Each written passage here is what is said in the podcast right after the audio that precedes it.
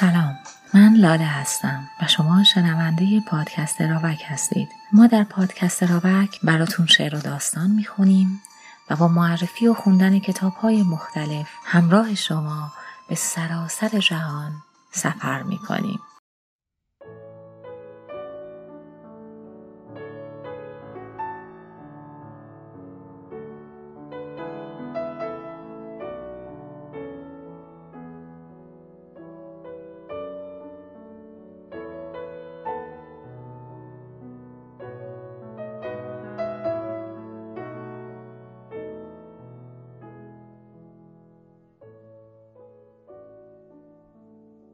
کتاب سوم، ویلا بورگز. ویلا بورگز عصر قدیمی متعلق به قرن 17 که در پارکی وسیع بنا شده و امروز تفرجگاه عموم است و در موزه آن مجموعه‌ای از پیکره ها و تابلوهای نفیس نگهداری می شود. در این حوض شهر تاریک روشن، هر قطره، هر پرتو نور و هر موجودی میتواند با لذت بمیرد. لذت، دلم میخواهد این واژه را پیوسته تکرار کنم. دلم میخواهد آن را با خوش بودن مترادف بدانم و حتی اگر به سادگی بگویم بودن کافی باشد. آه، این که خداوند جهان را تنها بدین منظور نیافریده، چیزی است که آدمی قادر به درکش نیست مگر آنکه با خود بگوید و غیره. جایی است با تراوتی دلپذیر و گیرایی خفتن در آن چنان است که گویی تاکنون کسی آن را نمی شناخته است و در این مکان مائده های دلچسب در انتظار آن بودند که ما گرسنه‌شان بشویم. آدریاتیک، ساعت 3 صبح. آواز این ملوانان از لابلای طناب‌ها مرا به سطوح می‌آورد. آه، اگر می‌دانستی ای زمین که بدینسان پیری و بدین اندازه جوان، اگر می‌دانستی که زندگی بس کوتاه آدمی چه طعم تلخ و شیرین، چه طعم دلپذیری دارد، اگر می‌دانستی ای اندیشه ازلی جلوه‌ها که انتظار نزدیک مرگ چه بهایی به هر لحظه می بخشد. ای بهار، گیاهانی که عمرشان بیش از 1 سال نیست، گلهای لطیف و زود میر خود را به شتاب برمی آورند.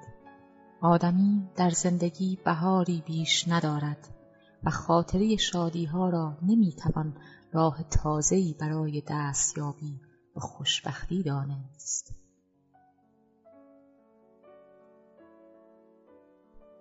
تپه فیزوله.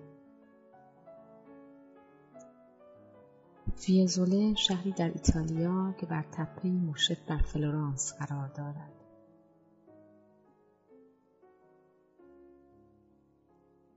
فلورانس زیبا، شهری با طراحی وزین، شهر تجمل و گل، شهری بیش از هر چیز با وقار، شهر دانه مورد و تاج درخت قار رعنا.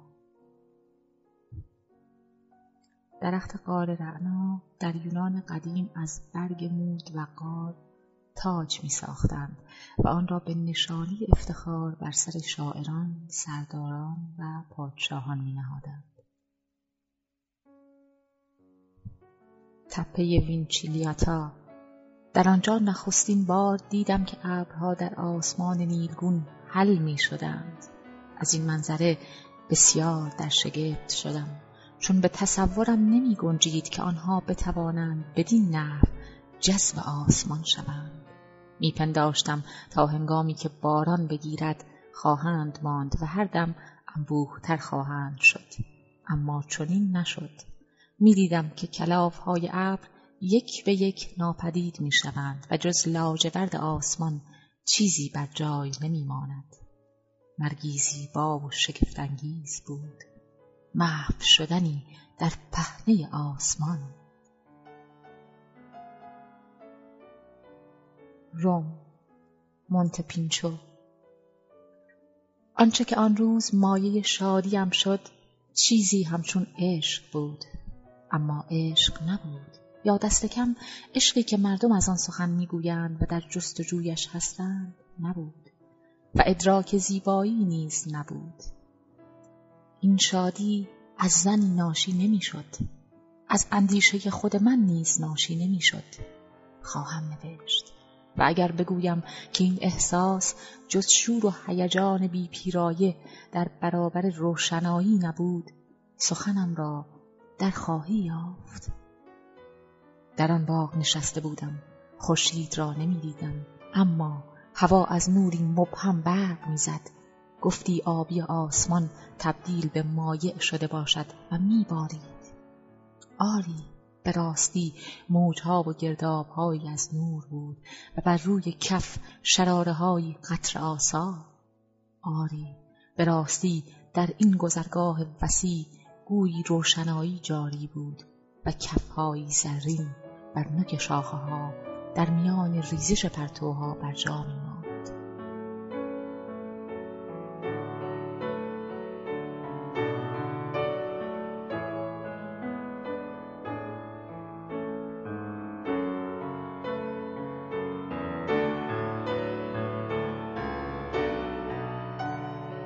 ناپل، دکی آرایشگاهی رو به دریا و آفتاب، بارانداز گرم، کرکره هایی که مردم برای ورود به دکان کنار می زنند.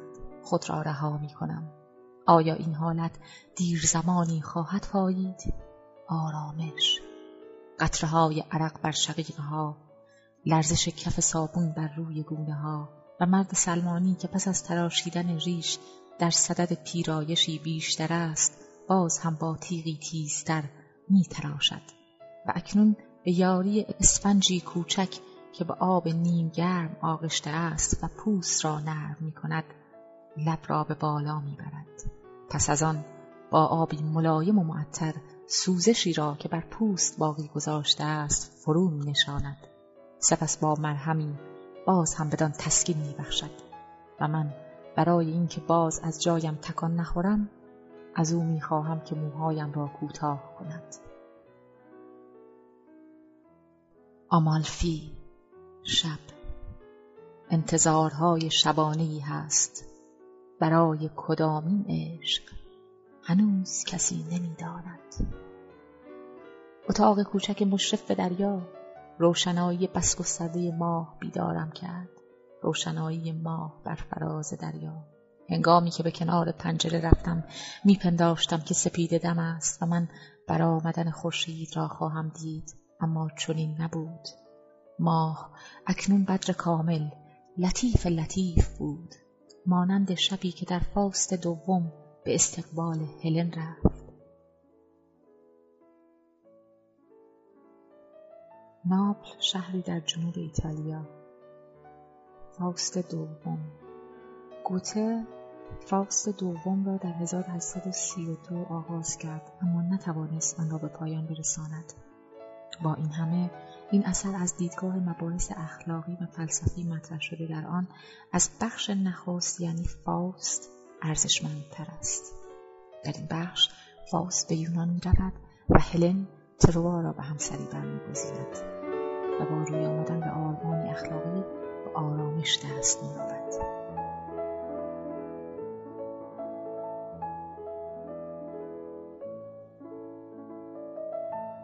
دریای خلوت، روستای خاموش، سگی در دل شب زوزه می کشد، پارچه های ژنده و پاره بر پنجره ها. جایی برای آدمی نیست. نمی توان دانست که اینها همه چگونه از نو بیدار خواهند شد. دلتنگی بیش از حد سگ، دیگر روز نخواهد شد. خوابیدن ناممکن است. آیا تو چنین یا چنان خواهی کرد؟ با باغ خلوت خواهی رفت؟ به سوی ساحل خواهی رفت تا تن به آب بشویی؟ به چیدن پرتقال‌هایی خواهی رفت که در زیر نور ما خاکستری رنگ می‌نمایند؟ سگ را با نوازشی آرام خواهی کرد؟ بارها احساس کردم که طبیعت از من حرکتی می‌طلبد و من ندانستم که با کدامین کار خواستش را برآورم. خوابی را که نخواهد آمد انتظار کشیدن. در آن باغ محصور به دیوارها کودکی که خود را به شاخه‌ای می‌آویخت که از زیر پلکان می‌گذشت از پیم آمد. پلکان به بام‌هایی که در طول باغ واقعی بود منتهی می‌شد و به نظر نمی‌رسد که بتوان بدانجا راه یافت. ای چهره کوچکی که در زیر برگ‌ها نوازشت کردم. سایه‌ها هرچه انبوه باشند هرگز نخواهند توانست پرتو روی تو را بپوشانند و سایه حلقه‌های زلف بر پیشانیت پیوسته تیره تر جلوه می‌نماید. به این باغ خواهم رفت، به گیاهان رونده و شاخه‌ها خواهم آویخت و در آن بیشه‌زارهایی که پرنغمه‌تر از قفس پرندگان است از فرط مهر زال خواهم گریست تا نزدیکی شامگاهان، تا در رسیدن شب که آبهای اسرارآمیز چشمه‌ها را زرندود خواهد کرد، سپس بدان ژرفا خواهد بخشید و بدنهای لطیف درآمیخته در زیر شاخه‌ها. سرانگشتی نرم بر پوست صدفگونش کشیدم، پاهای ظریفش را می‌دیدم که بی صدا روی شنها قرار می‌گرفت.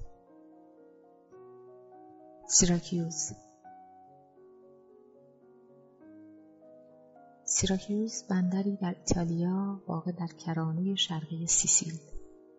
قایقی ته‌صاف با آسمان ابری که گاه به شکل بارانی ملایم بر سرمان فرو می‌ریخت. بوی گلولای گیاهان آبی، نجوای ساقه‌های به هم پیچیده. ژرفای آب جوشش تند این چشمه‌های نیلگون را از نظر می‌پوشاند. هیچ صدایی نیست. در این روستای متروک، در این آبگیر طبیعی گشاده، گویی آب در میان پاپیروس ها می شکافد. تونس. سراسر آسمان نیلگون است.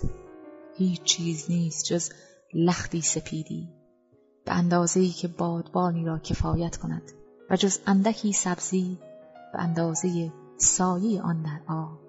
شب انگشترانی که در تاریکی می درخشند، مهتاب‌هایی که آدمی در آن بیهوده بدین سو و آن سو می رود، اندیشه‌هایی که با اندیشه‌های روزانه همانند نیست.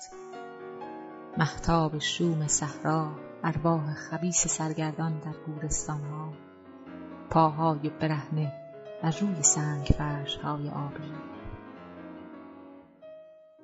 مالت. مستی شگفت‌انگیز غروب‌های تابستان در میدان‌ها، هنگامی که هوا هنوز بسیار روشن است و با وجود این سایه‌ای نیست، شور و هیجانی خاص. ناتانائیل برایت از زیباترین باغ‌هایی که دیدم سخن خواهم گفت.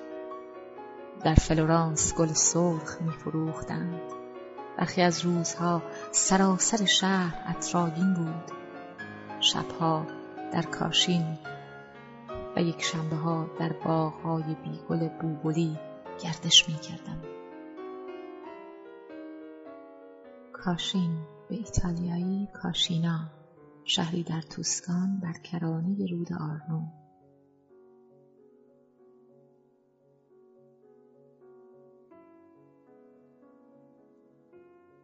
در سویل نزدیک جرالده حیات قدیمی مسجدی هست. درخت‌های پرتقال جای جای قرینه هم رویدن. باقی صحن حیات سنگ فرش است. روزهای آفتابی جز سایه‌ای کوتاه و محدود چیزی در آنجا نیست. حیاتی چهارگوش است با دیواری به گرداگردش. زیبایی شگرفی دارد. نمی‌توانم رمز زیباییش را برایت بیان کنم. سویل، اشبیلیه، از شهرهای اندلس، واقع در جنوب اسپانیا. بیرون شهر در باغی وسیع و محصور با نرده‌های آهنی، درختان گرمسیری بسیاری روییده است. به درون باغ نرفتم، اما از میان نرده‌ها نگاه کردم. مرغ‌های شاخداری را دیدم که می‌دویدند و با خود گفتم که در آنجا باید جانوران اهلی شده بسیار یافت شوند. برایت از القصر چه بگویم؟ جرالده برج مربع شهر سویل به ارتفاع 94 متر که مناره مسجد قدیمی آن بوده است و از شاهکارهای هنر اسلامی به شمار می‌رود. القصر نام یکی از 4 قصر مشهور اسپانیا که در دوران سلطه مسلمانان بر این کشور ساخته شد. در اینجا مراد نویسنده القصر شهر اشبیلیه یا سویل است. برایت از القصر چه بگویم؟ باغی که در زیبایی و عجایب ایران میماند. اکنون با تو سخن میگویم. به گمانم میرسد که آن را از همه باغ‌های دیگر بهتر میدانم. همچنان که حافظ را باز میخوانم به این باغ میاندیشم. برایم شراب بیاورید تا جامم را بیالایم. زیرا من از عشق کژومژ میشوم و دیگران فرزانم میپندارند. ظاهراً ابیات فوق ترجمه این بیت حافظ است. بیار باده که رنگین کنیم جام زرق، که مست جام غروریم و نام هوشیاری است. در گذرگاه‌های باغ فواره‌های تعبیه شده است. این گذرگاه‌ها با سنگ مرمر مفروش شدند و در حاشیه آنها درختان مورد و سرو کاشتند. در دو سوی راه حوض‌های مرمرینی هست که معشوقگان شاه در آن تن می‌شستند. در آنجا جز گل سرخ، نرگس و گل‌های درخت غار گل دیگری به چشم نمی‌خورد. در ته باغ درختی قولاسا هست که می‌توان در خیال بلبلی را در آن زندانی دانست. در متن نیز کلمه فارسی بلبل آمده است.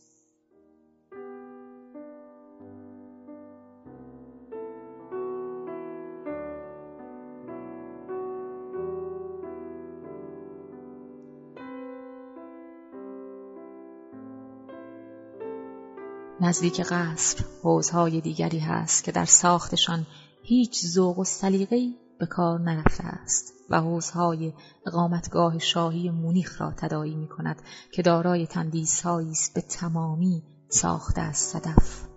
در بهاری به همین باغ سلطنتی مونیخ رفتم و بر سبزه‌های ماه مه و در نزدیکی موسیقی نظامی سمجی که در ترنم بود از خوردن بستنی لذت بردم. جمعیتی دور از ظرافت اما دوستدار موسیقی.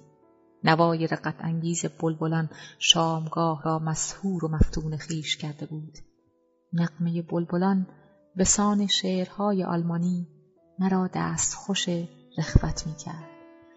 هنگامی که لذت‌ها به حد خاصی از شدت می‌رسند، آدمی به دشواری می‌تواند از آن درگذرد و نیز بدون اینکه اشکی بریزد توان این کار را ندارد.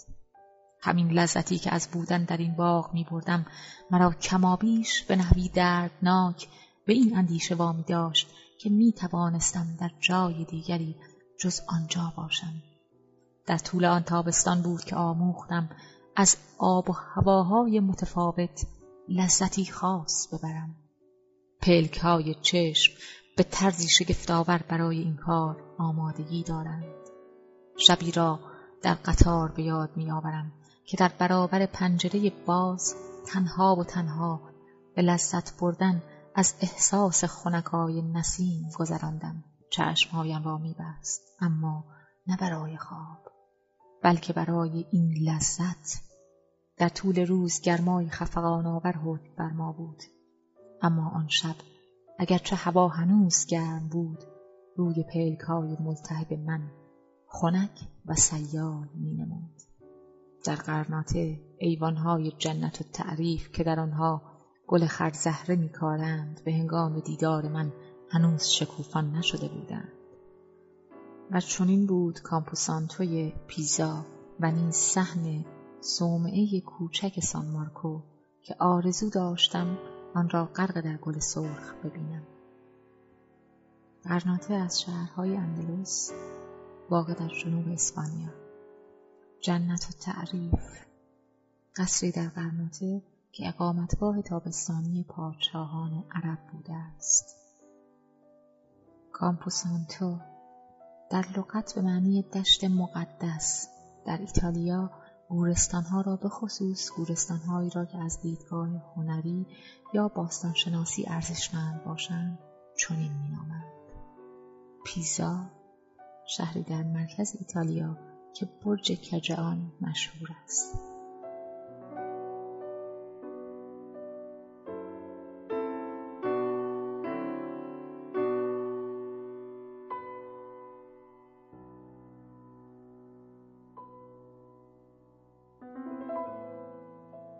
اما در روم مونت پینچو را در بهترین فصل دیدم، در بعد از ظهورهای طاقت فرسا. مردم به جستجوی اندکی هوای خنک به آنجا می آمدند. من چون خانه‌ام نزدیک بود هر روز در آنجا به گردش می پرداختم. مونت پینچو شهری در روم که برای کاردینال السامبرو فارنزه ساخته شد و میکلانژ در سال 1546 به تکمیل آن همت گماشت. این قصر اکنون محل سفارت فرانسه است. بیمار بودم و نمی توانستم به چیزی بیاندیشم. طبیعت در وجودم رخنه می کرد. به یاری اختلالی که در اعصابم رخ داده بود، گاه دیگر حدی برای جسم خود نمی شناختم. گویی جسمم تا دورتر از من ادامه می‌یافت، یا اینکه گاه به نحوی لذتناک همچون حبه قندی پر از خلل و فرج می‌شد. ذوب می‌شدم از آن نیمکت سنگی که بر رویش می‌نشستم. شهر روم که مرا از پا می‌انداخت دیگر دیده نمی‌شد. مشرف بر باغ‌های بورگس بودم که در پایین آن نوک بلندترین کاج‌های کمی دور از من هم تراز پاهایم بود. ای بام‌ها، بام‌هایی که فضا ناگهان با جهشی از شما نمود یافته است. ای سفینه‌های هوایی. دوست داشتم که شبانه در باغ‌های فارنس پرسه بزنم، اما ورود بدانجا ممنوع است. گیاهانش شگفت‌آور بر روی ویرانه‌های پنهان از نظر. در ناپل باغ‌های کم ارتفاعی هست که همچون اسکله‌ای در امتداد دریا ادامه دارد و آفتابگیر است. فارنس قصری در روم که برای کاردینال السامبرو فارنزه ساخته شد و میکلانژ در سال 1546 به تکمیل آن همت گماشت. این قصر اکنون محل سفارت فرانسه است. ناپل شهری در جنوب ایتالیا.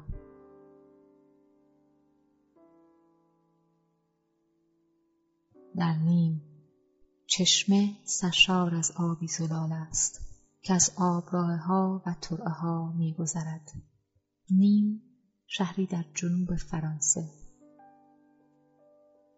در مونپلیه باغ گیاه شناسی به خاطر دارم که شامگاهی با آمرواز چنان که گویی در باغ‌های آکادموس بودیم بر سر گوری کهن نشستم که پیرامونش را درختان سرو فرا گرفته بود و در حالی که گلبرگ‌های سرخ گلها را می‌جویدیم آهسته گفتگو می‌کردیم.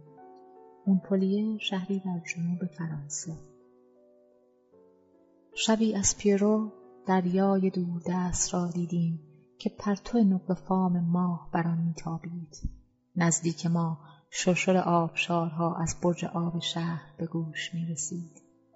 گوهای سیاه با شرابه‌های سپید بر پرهایشان در استخر آرام غوطه می‌خوردند. پیرو گردشگاهی در مونپلیه که بر بلندی واقع شده و مشرف بر این شهر است. در مالت برای کتاب خواندن به باغ فرمانداری رفتم. در چیتاوکیا بیشه بسیار کوچکی بود با درختان لیمو. آن را ایل بوسکتو می‌نامیدند. در آنجا به ما خوش گذشت و در لیموهای رسیده‌ای دندان فرو بردیم که نخست ترشی تحمل ناپذیری دارند، اما بعد رایحه‌ای طراوت بخش در دهان بر جای می‌گذارند.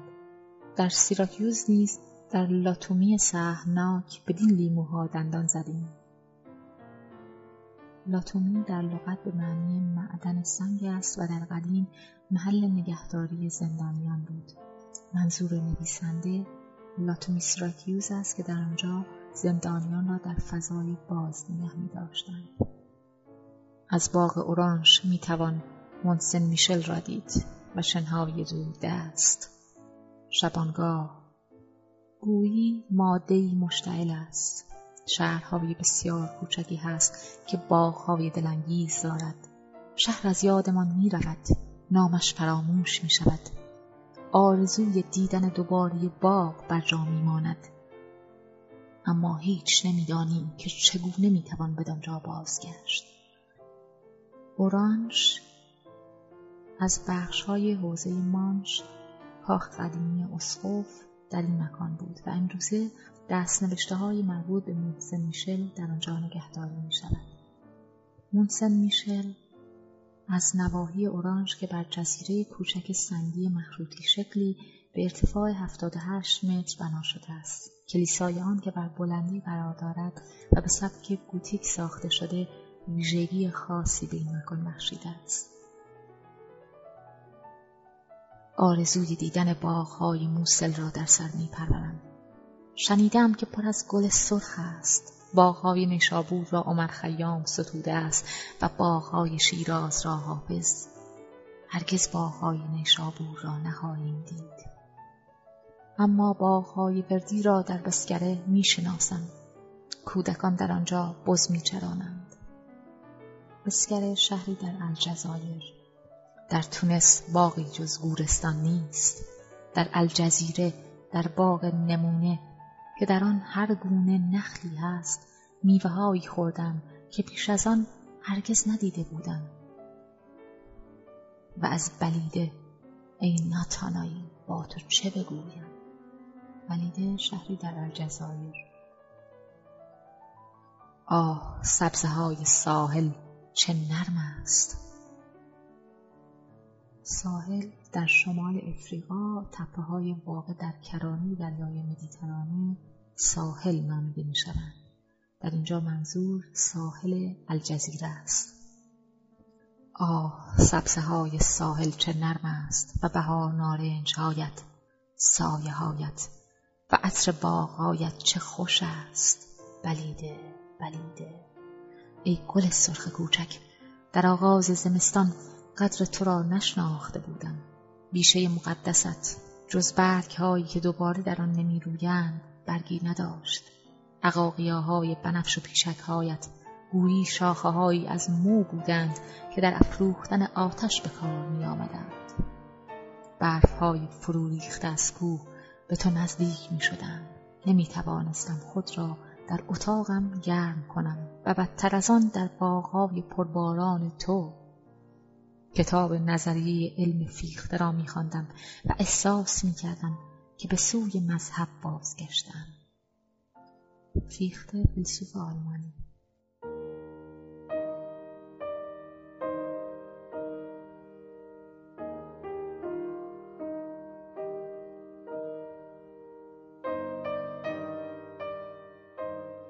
آرام و نرم خو بودم. می‌گفتم باید به اندوه خود گردن نهاد و می‌کوشیدم که از همه اینها فضیلتی اخلاقی پدید آورم. اکنون گرد و غبار صندل‌هایم را بر سر آنها فشاندم. که می‌داند که باد آن را به کجا برده است؟ گرد و غبار بیابانی که من همچون پیامبری در آن سرگردان بودم. سنگ خرد شده‌ای که در زیر پایم سوزان بود، چون آفتاب بیش از اندازه بر آن تافته بود. اکنون خوشا که پاهایم بر علفهای ساحل بیاسایند. ای کاش همه سخنان ما از عشق باشد. بلیده، بلیده ای گل ساحل، گل سرخ کوچک، تو را هنگامی دیدم که گرم و عطرآگین بودی، پر از گلها و برگها. برف زمستانی گریخته بود. در باغ مقدست مسجد سپید تو عارفانه می درخشید و پیچک‌ها در زیر گلها خم شده بودند. درخت زیتونی خود را زیر تاج‌های گلی که آن عقاقیای بنفش نثارش کرده بود پنهان می‌کرد. نسیم دلانگیز با خود عطری می‌آورد که از بهار نارنج‌ها برمی‌خاست و حتی نهال‌های ظریف نارنگی هم هوا را عطرآگین می‌کردند. درختان رهایی یافته اوکالیپتوس از فراز بلند ترین شاخه‌های خویش پوست کهنه خود را فرو می‌انداختند و این پوشش فرسوده آویخته می‌ماند، همچون جامی که بر اثر گرمای آفتاب دیگر نیازی بدان نیست، همچون مبانی کهنه اخلاق من که تنها در سرمای زندگی اعتبار دارد. بلیده ساقه‌های تنومند رازیانه، تابش زرین زنگارگون شکوفایی آنها در زیر نور زرفام یا در زیر برگ‌های لاجوردین اوکالیپتوس‌های بی حرکت. در آن صبح آغاز تابستان، در جاده‌ای در ساحل که در آن ره می‌سپردیم، شکوهی بی‌مانند داشت و اوکالیپتوس‌ها شگفت زده یا آرام بودند. مشارکت هر چیزی در طبیعت ناممکن بود خروج از آن. قوانین فراگیر فیزیکی، واگونی که در دل شب شتابان به راه می افتد و صبحگاهان پوشیده از شبنم است. در کشتی، آه چه شبها ای پنجره گرد اتاق که من، ای دریشه بسته، چه شبها که از تخت خوابم به سویت نگریستم، در حالی که با خود می گفتم اینک هنگامی که رنگ این چشم به سپیدی بگراید سپید خواهد دمید. آنگاه از جا برخواهم خواست و این رنجوری و ملال را از خود خواهم راند و سپید دریا را خواهد شست و ما در سرزمین ناشناخته پهلو خواهیم گرفت. سپید دمید بی آنکه دریا از آمدنش رنگ آرامش به خود بگیرد. زمین هنوز دور بود و اندیشه من بر چهره مواج آبها در نوسان، منقلب شدنی که از موجهای دریا ناشی می شود و تمامی بدن آن را به یاد می سپارد. با خود گفتم آیا خواهم توانست اندیشه‌ای به این دکل لرزان بیاویزم؟ ای موجها، آیا جز آبی که در باد شبانه به این سو و آن سو پراکنده می شود چیزی نخواهیم دید؟ من عشق خود را همچون بذری بر موج می افشانم و اندیشم را بر دشت سترون خیزابها. عشق من در امواجی که از پی هم می آیند و به یکدیگر می مانند غوطه می خورد. امواج می گذرند و چشم دیگر توان باز شناختنشان را ندارد. ای دریای بیشکلی که پیوسته در تلاطمی، امواج تو دور از آدمیان خاموشند. هیچ چیز نمیتواند مانع سیلان آنها شود، اما هیچ کس نمیتواند سکوتشان را بشنود. اکنون با قایقی شکننده برخورد میکنند و از صدایشان میپنداریم که طوفانی پر هیاهو برپاست. موجهای کلان پیش میآیند و بی هیچ صدایی جانشین هم میشوند، یکدیگر را دنبال می‌کنند و هر یک به نوبه خود همان قطره آب را بی آنکه جا به جایش کرده باشد به هوا می‌پراند. تنها صورت ظاهر آنها در گردش است. آب تن در می‌دهد، سپس ترکشان می‌کند و هرگز به همراهشان نمی‌رود. هر صورتی تنها در لحظاتی اندک هستی می‌یابد. در هر یک از این هستی‌ها ادامه دارد، سپس آنها را با می‌هلد. ای روح من، به هیچ اندیشه‌ای پایبند مباش. هر اندیشه‌ای که داری به پهنه دریا بینداز تا باد آن را از تو بگیرد و ببرد. تو خود هرگز آن را به آسمان‌ها نخواهی برد. ای موج‌های ناپایدار، شما بودید که اندیشه‌ام را چنین متزلزل کردید. تو نخواهی توانست بنایی بر موج بنیاد نهی، چرا که موج از زیر هر باری شانه خالی می کند.